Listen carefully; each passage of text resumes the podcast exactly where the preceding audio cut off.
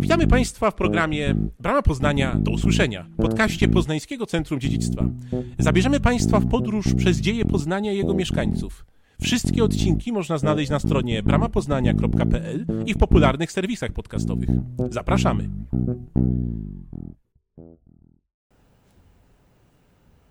Dzień dobry. Witamy Państwa w kolejnym odcinku podcastu Brama Poznania do usłyszenia. Naszym gościem jest dzisiaj Janek. Myślę, że jego głos y, już jest na pewno Państwu dobrze znany. Dzień, dobry, dobry. Janku. Dzień dobry Państwu, dzień dobry Ligio. Czy to prawda, że dziś z Twoich ust usłyszymy straszne rzeczy? No może nie straszne, ale rzeczywiście na tematy takie strasznie brzmiące, ponieważ no, planujemy dzisiaj sobie porozmawiać o cmentarzach. No to myślę, że zgodzisz się ze mną, że listopad jest takim czasem zadumy, obumierania przyrody, też przypominania sobie osób, które już odeszły, więc to będzie taki idealny moment, żeby poruszyć ten temat. Zresztą spójrzmy przez okno, jest tak szaro, brzydko. Myślę, że to jest naprawdę idealny moment na taką rozmowę. No myślę, że tak, że jesień, ale może nawet tak szczególnie ta listopadowa jesień raczej nie kojarzy nam się z jakimś pogodnym, słonecznym, radosnym okresem. No i też nie przez przypadek na przestrzeni wieków już na ten moment właśnie zawsze przypadały jakieś święta związane ze zmarłymi. Znamy chociażby już nawet starosłowiańskie dziady, szczególnie rozpropagowane jeszcze przez naszego wieszcza narodowego. I taki dziad, ten przysłowiowy dziad, to jest tak naprawdę taki bezimienny przodek. No i to święto nazwaliśmy dziadami właśnie z tego powodu, że to była taka pora, kiedy tych dziadów, przodków, takich naszych różnych y, przywoływaliśmy tutaj do nasz świat. Oni też tutaj powracali, mogli odwiedzać swoje dawne domostwa, czy nawiedzać rodzinę. Okej, to brzmi trochę strasznie, czyli jednak wywołałam ten straszny klimat wcześniej. Słuchaj, chciałabym, żebyśmy poszli trochę w innym kierunku. Bardziej, żebyśmy skupili się na temacie samych cmentarzy i pochówków w okresie wczesnego średniowiecza. No tak bardziej dokładnie w czasach po przyjęciu chrześcijaństwa, okej? Tak, jak najbardziej możemy sobie tutaj przy tym zostać, tym bardziej, że rzeczywiście prowadzenie chrześcijaństwa, nowej wiary, no jak wiemy na wielu różnych aspektach gdzieś ta nowa wiara się przejawiała, zresztą nieraz już sobie w innych odcinkach o tym mówiliśmy, ale też jednym z takich dosyć istotnych efektów, widzialnych efektów wprowadzenia nowej religii rzeczywiście było też zmiana formuły chowania zmarłych, czyli tak przede wszystkim po prostu przechodziliśmy z kremacji na grzebanie zwłok zmarłych. Mhm. Czyli co, y, jeżeli wprowadzamy nową religię, no to pierwszym takim stadium jest rezygnacja z kremacji i to jest uznawane za przejaw nowej wiary.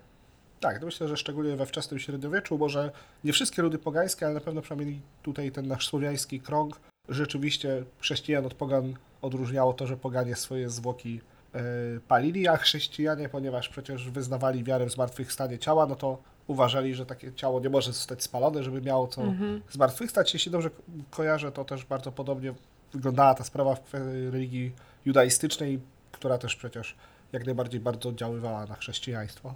No tak, czyli mm, podchodzono do tych kwestii bardziej restrykcyjnie niż dzisiaj, kiedy kremacja stała się popularna również wśród chrze- chrześcijan, wiemy? Zasadniczo tak.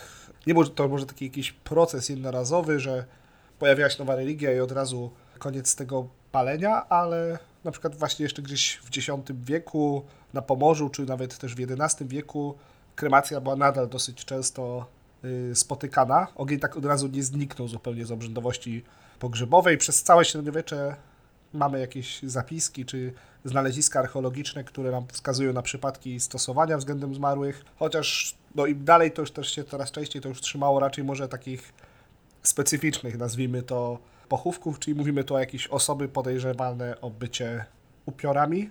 Nawet jeszcze w XIX wieku na wiejach słowiańskich mamy odnotowane przypadki spalenia wampira. No i też czasami się zdarzało, że nawet jeśli sam pochówek może nie był ognisty, że tak powiem, to gdzieś ten ogień w pobliżu tych pochówków jego ślady odnajdywano. No to skoro już jesteśmy przy temacie chowania ciał, to powiedz mi w jakiej formie? Czy jest coś charakterystycznego w ich układzie? Tak, no drugim wyznacznikiem było nowej wiary było to, że skoro już mieliśmy to ciało, to też w jakiś konkretny sposób trzeba było je ułożyć.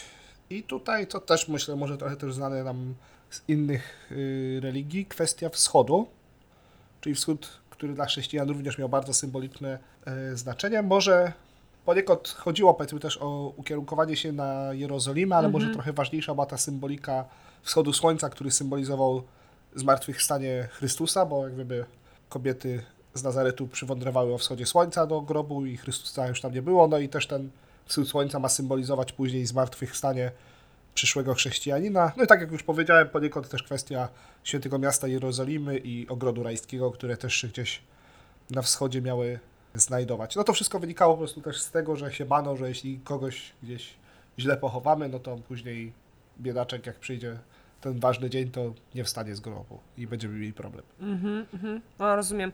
E, czyli wnioskuję, że zmiany dotyczyły również też samej lokacji cmentarzy.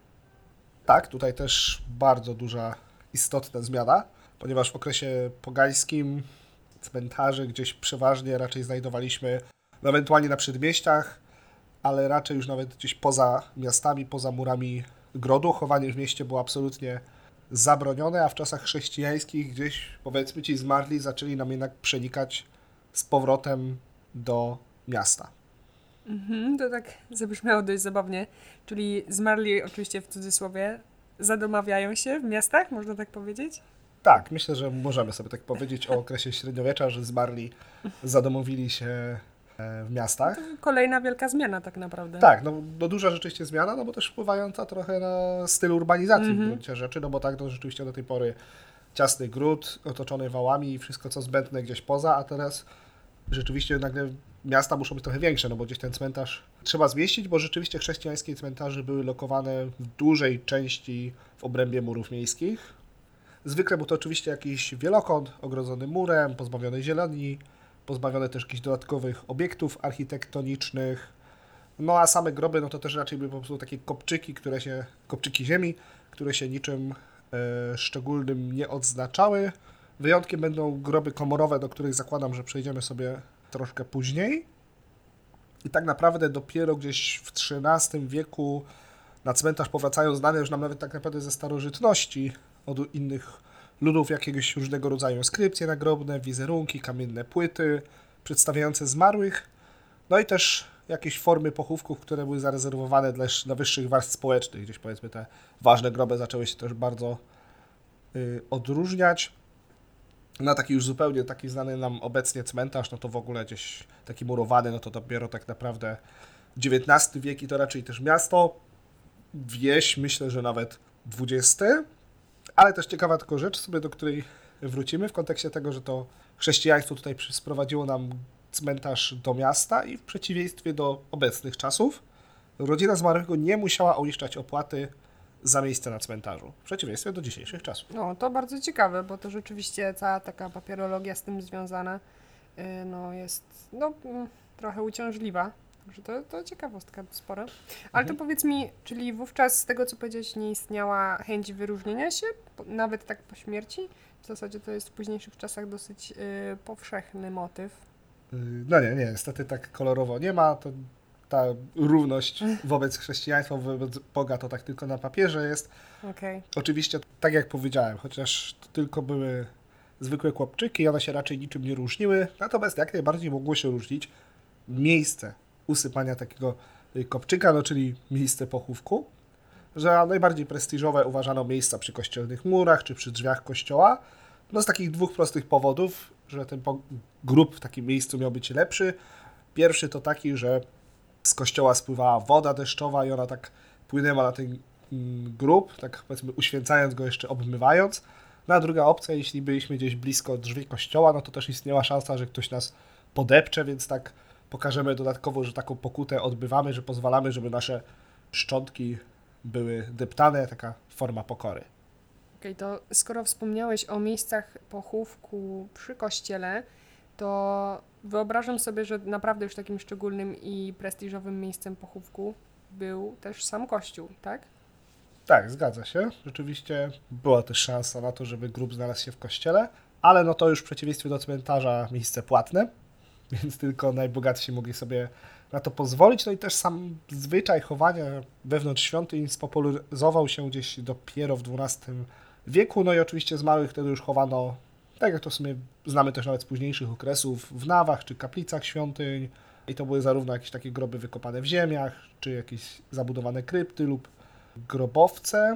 No i też osoby, które tam były pochowane, no to naprawdę, tak jak powiedziałem, bogaci, o jakieś ważne osobistości skleru, może jakiś fundator lub dobrodziej danego kościoła. No i też w samym kościele potrafił być podział na takie miejsca lepsze i gorsze. I takim na przykład najbardziej pożądanym, takim najlepszym miejscem dla pochówku w kościele, no to było prezbiterium, no bo oczywiście jak najbliżej Boga, bliżej tabernakulum. No i sam też zwyczaj chowania zmarłych w kościołach w ogóle prawdopodobnie ma związek z tą wiarą, że świątynia jest rodzajem bramy pomiędzy niebem a ziemią, więc spoczynek w takim miejscu, no to już naprawdę w ogóle szansa na jakieś ekspresowe odpuszczenie win i prosto do nieba. No, rozumiem. No właśnie wyprzedziłeś moje pytanie, dziękuję Ci bardzo, że na nie odpowiedziałeś, bo to, chciałam się właśnie dowiedzieć, jaki jest ten ostatni etap najbardziej prestiżowego miejsca pochówku. A teraz jeszcze tak sobie myślę, że oprócz samej formy pochówku, ogromne wrażenie, jak ogromne wrażenie na średniowiecznych mieszkańcach miast musiałyby teraz zrobić no, nasze obecne miejskie cmentarze, ich rozmiary. Niewyobrażalne no, w zasadzie w tamtym czasie. I powiedz mi, jak to jest możliwe, że wszystkich zmarłych mieszczono na małych przykościelnych cmentarzykach? Naprawdę, jak to jest możliwe?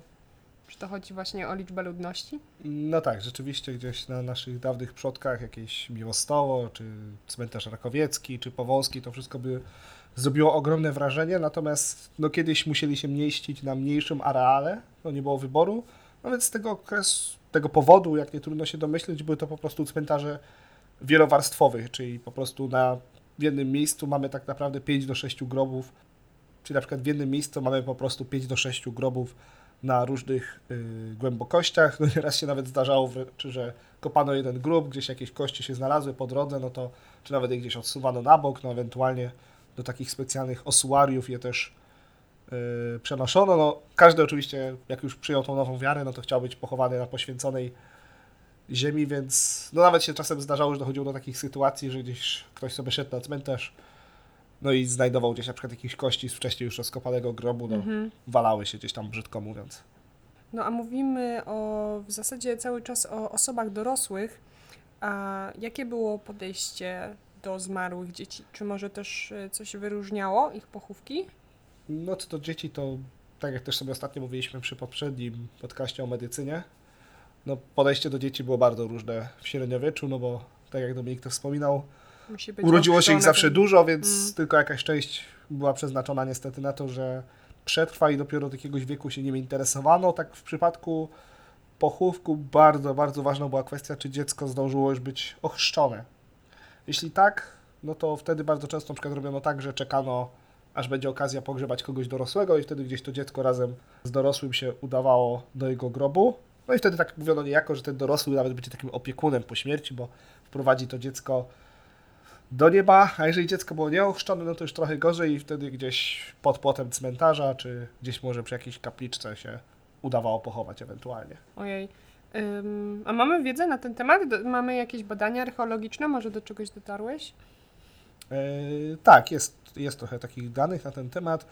W przypadku grobów dziecięcych archeolodzy odkrywają regularnie jakieś jamy grobowe, pieczołowicie ułożone ciała, elementy, które można wiązać z jakimś obrzędem pogrzebowym i zabytkach w grobach i właśnie przy grobach najmłodszych tak naprawdę tych jakichś dodatkowych zabytków, że tak powiem, nam y, brakuje, co może świadczyć bardzo prawdopodobnie o tym, że po prostu te dzieci jeszcze nawet nic nie zdążyły posiadać. I to mówimy teraz powiedzmy o takich najmłodszych przeważnie też. Natomiast na przykład jeśli mieliśmy jakieś groby dla dzieci już trochę starszych niż 3 lata i jakieś przedmioty tam były, no to bardzo prawdopodobnie były to jakieś rzeczy, które miały symbolizować jakąś wieś, która się już zdążyła narodzić między rodzicami y, a dziećmi i może takie nawet było to odbicie pokładanych nadziei dorosłych w tych y, dzieciach. Ogólnie literatura mediawistyczna y, jest dość pełna jakichś powszechnych i zgodnych raczej poglądów odnośnie tego, jak traktowano dzieci w średniowieczu. Tak jak powiedziałem, już mówiliśmy o tym w przypadku medycyny, no więc no nie należy oczekiwać niczego spektakularnego w grobach dzieci raczej niestety. Mhm, rozumiem. A um, jak wyglądał sam pogrzeb? Czy był jakiś taki, nie wiem, rytuał, który związany był z traktowaniem po prostu zmarłego? No tak, no, główna taka różnica, jaką między tym mamy, co mamy znamy dzisiaj, a tym, co było wtedy, no to gro tych uroczystości, elementów przygotowań miało charakter dużo bardziej domowy. No nie mieliśmy jakiejś firmy, mm. do której można było sobie iść i poprosić, zamówić taką usługę przygotowania pogrzebu. No, we wczesnym średniowieczu gdzieś, jeśli ktoś miał się go na to stać, no to starał się gdzieś to ciało wystawić chociaż na jakiejś cennej tkaninie, no czymkolwiek, ale to też może raczej ktoś, kogo, na, kogo było na to stać, taki biedniejszy, no to też raczej jakiś całun czy lniane płótno, może nawet jakieś prześcieradło, no i takim prześcieradlem wystawiano to na nosze i później obchodzono, najpierw to wystawiano właściwie nawet przed dom, jakiś czas był to czas na jakąś żałobę i później yy, obchodzono te nosze, obnoszono te nosze właściwie już na yy, miejsce pochówku. No na samym już pochówku i też po drodze duchowni gdzieś śpiewali, palili kadzidła, kropili zmarłą, zmarłego wodą święconą, no, czyli właściwie takiego ostatniego rozgrzeszenia mu udzielali czyli właściwie ciało było, szczególnie, a przynajmniej na pewno jego twarz, było widoczne właściwie do samego końca, do zamknięcia sarkofagu, czy zakopania kopczyka, w zależnie w którym okresie jeszcze byliśmy. Jeszcze w niektórych y, krajach, czy do niedawna jeszcze myślę, że w ten sposób bardzo podobnie, podobne zasady panowały. Tak, myślę, że jeszcze się gdzieś teraz niedawno trafiało nawet, że tak. taki wątek jeszcze czuwania na przykład przy zmarłym w domu, że mm -hmm. gdzieś to mhm. ciało było tak to jak najbardziej jeszcze myślę funkcjonuje też w Polsce. No powiedziałeś tutaj o też, no, no, dla mnie to są takie swego rodzaju obrzędy, ale no, skoro mówimy o średniowieczu, które też już przeminęło, to czy w jego trakcie zachodziły jakieś zmiany w tych y, uroczystościach, w tych obrzędach? Tak, właściwie troszeczkę, tak, gdzieś już nawet od XIII wieku w chrześcijaństwie, no może z wyjątkiem krajów śródziemnomorskich, gdzie ten obyczaj przetrwał często do dzisiaj, chociaż tak jak powiedzieliśmy, nawet w niektórych częściach Polski również do dzisiaj. No, zdarzyło się, że w końcu ten widok twarzy zmarłego jednak stał się czymś nie do zniesienia, już nie chciano na to patrzeć, więc w pewnym momencie już, właśnie tak jak powiedziałem, gdzieś w XIII wieku zaczęto już raczej tam, gdzie była twarz, ten całun y, zaszywać, no albo nawet się już pojawiły nam powoli jakieś trumny, że już faktycznie to ciało, no powiedzmy, że gdzieś może było wystawione, może jakieś czuwanie było, ale samo ciało przybywało już w jakiejś drewnianej skrzyni, no i wtedy powiedzmy w tej trumnie mogło to nawet być w domu. No i w takiej później zabitej gwoździami trumnie, ukryty przed ludzkim wzrokiem, był wynoszony, no i znowu się odbywała ta droga na, na cmentarz. No ale też to już musimy to pamiętać, że szczególnie w początkach, no to te trumny też swoje kosztowało, nie każdego było na to stać, więc były nawet, trzeba powiedzieć, takie trumny transportowe, że stolarz po prostu najuboższym wypożyczał taką drewnianą skrzynię, żeby oni mogli na tą ostatnią drogę swojego nieboszczyka zabrać. Przychodzili na cmentarz, no i na miejscu grabarze już zwłoki z trumny wyjmowali, zagrzybywali je ewentualnie w jakimś płótnie i trumna wracała do stolarza i czekała na kolejnego nieboszczyka. Mhm. A powiedz mi, y, no bo powiedziałeś szczegółowo cały proces w zasadzie odprowadzania zmarłego na cmentarz. Czy może też jeszcze dotarłeś do informacji, jak dalej traktowano zwłoki? No trochę tak, trochę faktycznie to, co już przed chwileczką powiedziałem, czyli jeśli kogoś było na to stać, no to gdzieś już zaczęliśmy trafiać też nawet w wczesnym średniowieczu na jakieś konstrukcji drewniane, czyli coś na kształt trumien, że można było tak schować. Jeśli biedniejsi, no to raczej ciało owinięte co najwyżej e, w jakiś całun.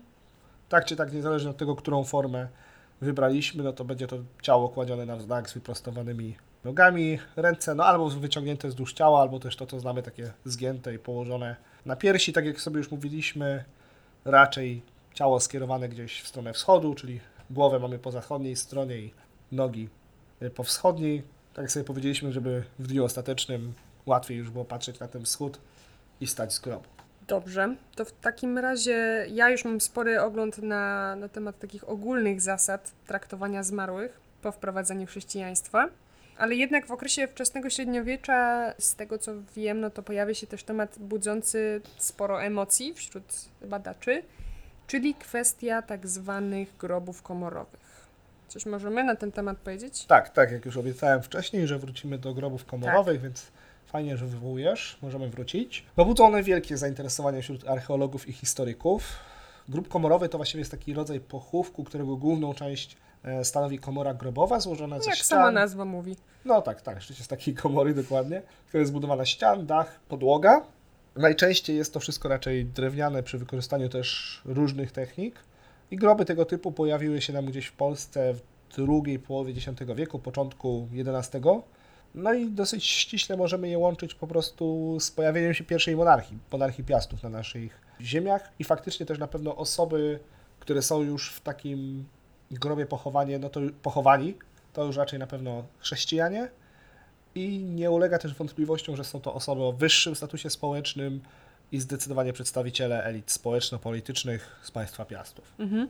Czyli skoro mówimy tu o przedstawicielach elit, to czy jeszcze jakieś dodatkowe elementy, które wyróżniały tego typu pochówki, czy jeszcze coś oprócz tego, co wspomniałeś wcześniej? Tak, tak, tak. Zaobserwowano też, że w takich grobach komorowych często występuje, może nie często, ale ogólnie występuje nieanatomiczne ułożenie kości szkieletu. Zmarłych chowano po prostu w takich grobach często w drewnianych trumnach z żelaznymi taśmowatymi okuciami, obdarzano bardzo bogatymi darami grobowymi. E, same groby były też często przykrywane nasypami ziemnymi, co tworzyło nam takie kurhany, które mhm. można się nam częściej kojarzą gdzieś z ludami skandynawskimi. No albo też drewnianymi konstrukcjami, które przypominały domy, które określano jako tak zwane domy zmarłych. No, nie trudno wpaść na taką analogię. Czyli te domy zmarłych, no to po prostu inaczej groby tamtych ówczesnych elit. Tak, tak. No to raczej jest rzeczywiście bardzo proste do, do wskazania, ponieważ rzeczywiście też przedmioty, które tam znajdujemy w tych grobach komorowych, no to są no naprawdę jakieś... że bardzo jakieś luksusy. Tak, złoto, srebro, tkaniny jedwabne, tego typu rzeczy, no, no rzeczy, które na pewno tylko najbogatsi w tamtym okresie y, mieli.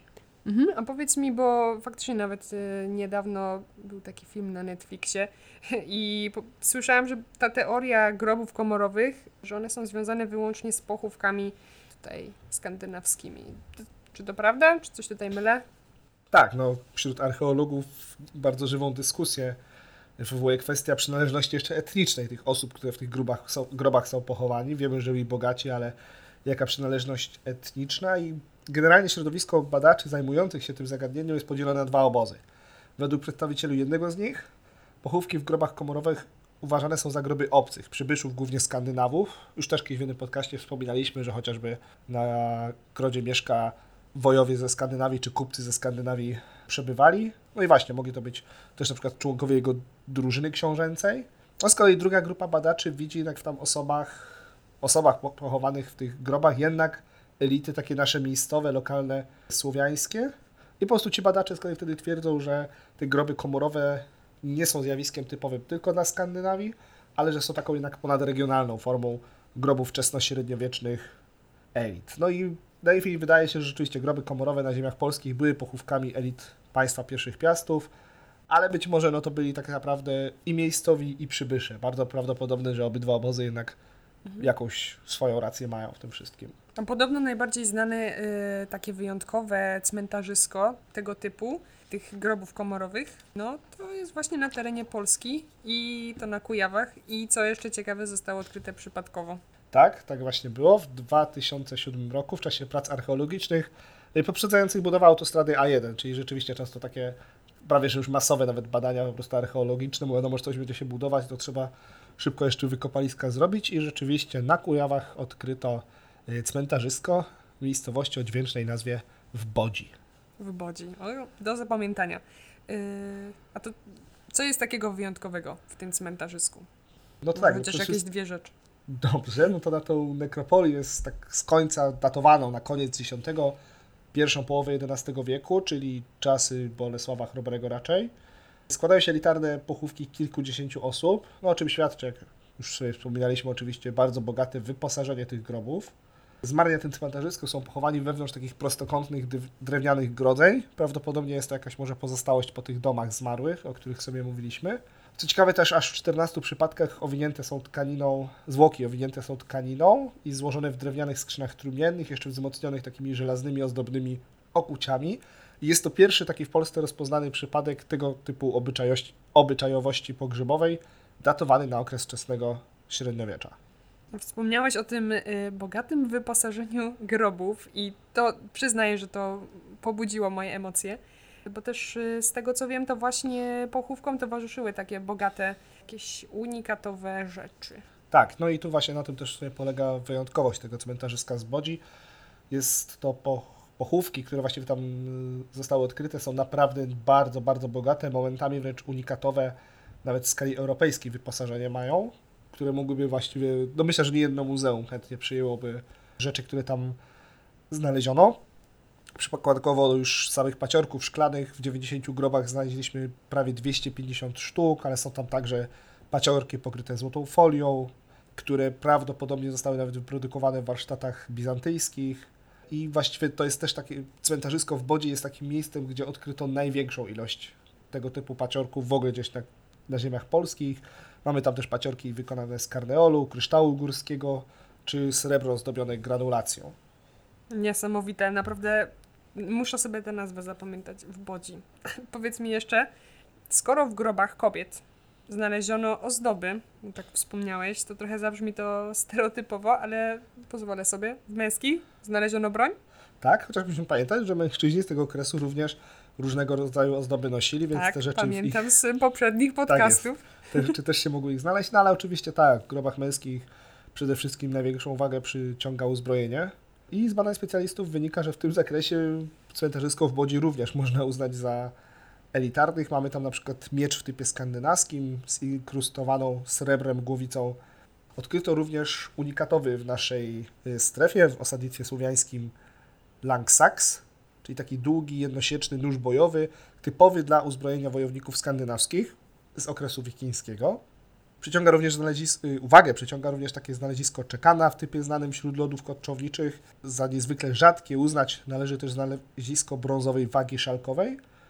Y, no i też dużą liczbę monet, ponad 52 monety, w tym 11 aż całych, no i 41 to różnego rodzaju fragmenty. Naprawdę jestem przytłoczona tymi wszystkimi rzeczami, ozdobami i też yy, całym wyposażeniem, które tutaj yy, wspomniałeś, ale przywędrowaliśmy aż tam na Skandynawię, ale patrzę przez okno na naszą śródkę i chciałabym, żebyśmy jeszcze wrócili do niej, chociaż na chwileczkę. Chciałabym też się dowiedzieć, gdzie poznańscy archeolodzy odkopali cmentarzysko, również pełne tajemniczych grobów. Powiem, że y, przed podcastem jeszcze sobie chwileczkę o tym rozmawialiśmy, więc może powiesz też naszym słuchaczom.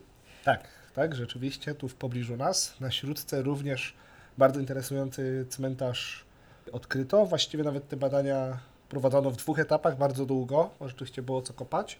Pierwszy etap tych badań to lata 1994-2001, drugi już trochę krótszy, 2012-2014 i w wyniku tych badań na badanym terenie na powierzchni około 700 m2. Było chyba od... 400 pochówków, tak, prawda? 431 konkretnie, ale szacuje się nawet, estymując też, że tych grobów w rzeczywistości mogłoby nawet tam być od 800 do 1000.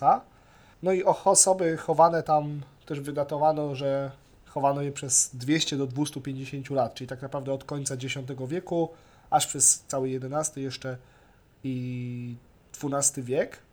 Wiemy też z badań, że przed założeniem cmentarza w tym miejscu znajdowała się tak naprawdę osada, która została zniszczona, następnie teren został wyrównany, uporządkowany podbudować cmentarza i była to prawie, najprawdopodobniej już nawet taka bardzo urzędowa sytuacja, czyli trochę tak jak znamy teraz. Właściwie coś się zarządza, że znamy, nie wiem, buduje się tamy i zalewamy wieś, no to tutaj niszczymy osadę i budujemy cmentarz. cmentarz. A powiedz mi, czy zmarłych też tutaj chowano w taki sposób, bym powiedziała, warstwowy, poziomowo, bo wcześniej o tym y, wspominałeś i czy tutaj też miało to miejsce?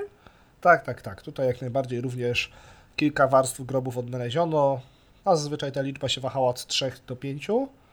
No i po prostu kolejne pochówki były zawsze wkopywane w miejscach wcześniej już istniejących, no, niszcząc je. No i zawsze ten pierwszy, który był na powierzchni, no to po prostu był jakoś tam pewnie zaznaczony przez jakiś mały nasyp, jakiś kopczyk czy paliki. Mhm, a tu w rozmowie jeszcze właśnie przed nagrywaniem wspominałeś, że jeden pochówek kobiety odkryto w wydrążonym pniu, więc to zastanawia mnie, czy jeszcze w jakiś inny sposób można było zabezpieczyć ciało zmarłego oprócz właśnie trumny. Tak, tak. Tutaj rzeczywiście też na śródce odkryto różnego rodzaju formy zabezpieczenia czy pochowania ciała, które też już nam się wcześniej pojawiały. No czyli oczywiście te trumny, które już się gdzieś pojawiały, ale tak, tak jak wspominałeś, wspomniałaś, to ty w zasadzie wspominałeś.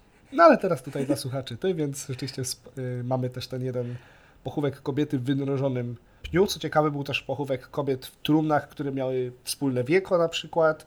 Też to, co już mówiliśmy, całuny pogrzebowe z różnego rodzaju tkanin, ale też jakieś maty czy skóry. No zawsze to takie zawinięcie jakiś materiał rozpoznajemy po tym, że po prostu ten układ szkieletów jest wtedy taki bardzo zwarty, no bo wiadomo, że gdzieś ta postać została taka ściśnięta czymś, no i gdzieś się w tym, w tym utrzymała. Mhm, a tutaj ten szereg znalezisk no, jest taki bardzo bogaty. Czy coś jeszcze mogło zwrócić uwagę naszych archeologów, którzy eksplorowali to stanowisko? Tak, tak, różne rzeczy, na przykład gdzieś trochę ten powrót do ognia, o którym mówiłem, że nawet jeśli już nie palono zwłok, to ogień gdzieś się nadal przy cmentarzach zachował, bo rzeczywiście po prostu tutaj na cmentarzu na Śródce nasi badacze odkryli bardzo różne sposoby obrzędów pogrzebowych, właśnie przede wszystkim z użyciem ognia. Znaleziono liczne pozostałości po paleniu rytualnych ognisk w obrębie jam grobowych, po ułożeniu tam zmarłego w środku, bądź na ówczesnym poziomie gruntu, czyli gdzieś powiedzmy dookoła. No te wszystkie zabiegi miały zawsze oczywiście taki cel jakiegoś okadzenia tej jamy grobowej. No i tu myślę, że stricte jeszcze jest to ślad tych przedchrześcijańskich wszystkich wierzeń, że to jeszcze gdzieś tam namiastka całopalenia gdzieś tam się jeszcze zachowała już w takiej nowej chrześcijańskiej formie. Rozumiem, że jednak y, cały czas się trzymano dominującej w tamtym okresie y, takiej reguły i ciała chowano raczej w pozycji wyprostowanej, zorientowane najczęściej zgodnie ze wskazaniami kościoła, czyli na tej linii y, zachód-wschód, tak? Z głową na zachód? Na zachodzie, tak żeby patrzeć Mhm. sobie na wschód słońca. I tak, w większości, w większości grobów tak, ale mamy też tutaj na śródce groby, które miały orientację inną, niekoniecznie zachód-wschód. Nie znamy przyczyn, być może na przykład jakoś brak miejsca, czasami widać, że te nogi były jakoś podkurczone, albo na przykład kopano zimą i może wtedy no, łatwiej już było wykopać, był trochę bardziej miękki gród na północ, południe, no i tak wykopano. Mamy też na przykład kilka pochówków, gdzie w ogóle ciało nawet leczy na brzuchu. I to z kolei może być też spowodowane, podejrzewamy też jakimiś antywampirycznymi działaniami, bo często zresztą też te właśnie te osoby, które były położone na brzuchu, to jeszcze były gdzieś w ogóle na obrzeżu cmentarza, podkurczone nogi, ale może, nie wiemy, może są to też na przykład jakaś ostatnia wola zmarłego, który gdzieś, nie wiem, bał się swojego powrotu do, do, do rzeczywistości, do Albo świata. z kolei bardziej, żeby mu uniemożliwić może powrót do świata żyjących. No tak, ale pytanie, może on sam się nie chciał, może, może oni nie chcieli, może czuć w jakichś przykrych okolicznościach zmarł, no a może zwyczajnie po prostu w ogóle z jakiegoś powodu bardzo się spieszono już na tym pogrzebie i już tak go włożyli, tak było szybciej. Mhm. A archeolodzy w sumie jeszcze na śródce znaleźli wiele innych dziwnych, takich odbiegających od normy pochówków. Zgadza się? Coś, coś wiesz na ten temat. Tak, tak, no też tak jak naprawdę do 700 grobów Mhm. I tak kiedyś powiedział Dominik, no w średniowieczu było wszystko tak naprawdę, więc rzeczywiście tutaj też na tym naszym cmentarzu dużo rzeczy możemy znaleźć. Wiele z tych atypowych takich pochówków, no to bardzo często ma po prostu jakieś uszkodzenia mechaniczne czaszki. Na przykład w jednym z grobów pod prawym ramieniem znajdowała się żuchwa zmarłego. No można to bardzo prawdopodobnie interpretować jako działanie też antywampiryczne, czy miało nas po prostu uchronić przed tym, że jak ten zmarły wyjdzie z grobu, to będzie mógł nas kąsać, no bez żuchwy będzie to raczej, Już niekoniecznie. tak, będzie to raczej rzeczywiście Mm. trudne, a więc i w ogóle takie Nieprzyjemne. włożenie, no nieprzyjemne zdecydowanie, no ale myślę, że zmarłemu już to nie przeszkadzało. Nawożenie też żuchwy pod ramię, zębami ku górze, zwróconymi w stronę ciała w ogóle zmarłego, no to miało być też taką próbą skierowania w ogóle tych negatywnych działań też nawet na jego samego, gdyby się coś tam jednak złego wydarzyło. No czasami gdzieś tam też te uszkodzenia czaszek mogą mieć też związek z przeprowadzoną za życia zmarłego lub zmarłej trepanacją czaszki. No oprócz też tego grobu stwierdzono jeszcze jeden przypadek z trepanacją czaszki, która miała wyraźne ślady zagojenia, co wskazywało nam, że w ogóle ta trepanacja oczywiście została przeprowadzona za jego życia, no i że została przeprowadzona dobrze, skoro się nam to Skoro wszystko... się zagoiła. Dokładnie, skoro się nam to Za wszystko zręczność. zagoiło. No rzeczywiście przetrwanie trepanacji w czasie średniowiecza, no to musi być coś Niebywałego no, nie, niebywałego w istocie. A powiedz mi jeszcze na śródce tutaj, czy tych zmarłych w zasadzie podobnie, tak jak na, na innych cmentarzyskach, wyposażono w jakieś y, przedmioty? Może znowu jakieś bogactwa będą? Tak, tak, tak. Tutaj jak najbardziej również w trakcie badań odkryto wiele elementów wyposażenia grobów. No najczęściej było ono związane e, z codziennymi zajęciami. No, nie wszyscy spośród tych 700 odnalezionych nieboszczyków to byli jacyś bogacze czy elity. Także najczęściej w skład tych przedmiotów wchodziły jakieś też ozdoby, czy jakieś przedmioty symboliczne lub o magicznym przeznaczeniu, jakieś kaptorgi, zawieszki z kłów niedźwiedzia. monety i jeszcze innego rodzaju rzeczy. No i wśród takich rzeczy codziennego użytku, których było tu najwięcej, no to oczywiście jakieś noże żelazne, igły, kolce przekuwacze, nawet kościaną łyżwę odnaleziono, kulki kamienne do procy, haczyki, wędki, całe naczynia gliniane, drewniane wiadra z żelaznymi obręczami. E, Co ciekawe, znaleziono też kilka żuchw świńskich, które najczęściej znajdowały się przy głowie zmarłego. Nie pytaj po co, nie mam pojęcia. Nie, nie zapytam lepiej. Ale y, teraz jeszcze tak myślę, że istnieje taki motyw, powiedzmy, ostatniej podróży, że przystraja się no, kobiety zmarłe w, w jakieś właśnie ozdoby i czytałam artykuły na ten temat tutaj, że na Ostrowie Tumskim właśnie takie ozdoby występowały. Prawda? Tak, tak, może nie na Ostrowie Tuskim, tylko na Śródce konkretnie u nas, ale, ale tak, no oczywiście Polisz. też również chodziło o to, że gdzieś no, wierzono, że te kobiety później zmartwychwstaną, że gdzieś się w swoją kolejną podróż do nieba czy do raju też udadzą, więc oczywiście w przypadku kobiet i dziewczynek jak najbardziej ozdoby w grobach występowały. No, najczęściej były to kabłączki skroniowe, raczej przeważnie z jakiegoś drutu brązowego zrobione, paciorki, szklane, ławiane, ceramiczne, z bursztynu też czasami, czy muszli, no jakiegoś różnego rodzaju też biedniejsze pierścionki brązowe lub też srebrne się zdarzyły. Mhm. No ale wciąż to faktycznie jakieś ozdoby. A jeszcze na, tak na zakończenie, bo faktycznie już będziemy zbliżać się do końca podcastu, ale tak bym chciała, żebyś w kilku zdaniach może opowiedział o tych dwóch wyjątkowych grobach kobiet tutaj pochowanych na Śródce, o których no, dość sporo wiemy. Tak, e, rzeczywiście mamy takie dwa groby, które wyróżniają się co do liczby i rodzaju złożonych przedmiotów. Pierwszy, no to mamy tutaj młodą osobę o raczej nieustalonej płci, wiek tak 14-15 lat, ale ze względu na wyposażenie zakładamy, że była to raczej kobieta, czy właściwie młoda dziewczyna. I w jej grobie odkryto brązowy pierścionek, na piersi i obiednicy dwie kaptorgi, pierwotnie zawieszane na szyi z nasionami zbóż. Miało takie znaczenie symboliczne, odwołujące się do pierwiastków życia zawartych w zbożu, lub był to też taki relikwiarz związany ze zmartwychwstaniem lub w ogóle jakiś synkretyzm wierzeń nawet. I ogólnie miał przynosić błogosławieństwo do statku pożywienia. A przy stopie natomiast odkryto naczynie gliniane i jest to grób datowany gdzieś na XI wiek. Mhm. A w, co wyjątkowego odkryto w tym drugim grobie? Drugi wiek to już szczątki kobiety starszej, starszej od niej, bo nadal chyba jednak młodej, chociaż jak na średniowiecze to różnie, bo wiek 25 do 35 lat. I przede wszystkim rozmiar grobu już jest dużo większy od tamtego. I kobieta została pochowana tutaj wraz z darami w takiej drewnianej skrzyni z dębiny. Wyjątek, ponieważ wszystkie inne drewniane trumny, które na śródce znaleziono, to była sośnina zawsze. O, No i tutaj jeszcze ten dom był dodatkowo okuty żelaznymi sztabami. no proszę. Przy samej skrzyni z kolei znajdowała się ozdobna żelazna kłódka, mająca znaczenie oczywiście takie symboliczne zamknięcia y, grobu. Przy głowie mamy dwa kamączki skroniowe, takie wyjątkowo też zakończone barankami i ptakami, a na szyi zaś srebrny łańcuch. Na lewej dłoni z kolei dwa srebrne pierścionki i dodatkowo w grobie odnaleziono również metalowy przedmiot przy lewej dłoni. Mógł to być widelec lub jakieś narzędzie o podobnym znaczeniu. I w nogach zmarłej znajdowało się również małe wiadro okute żelaznymi obręczami.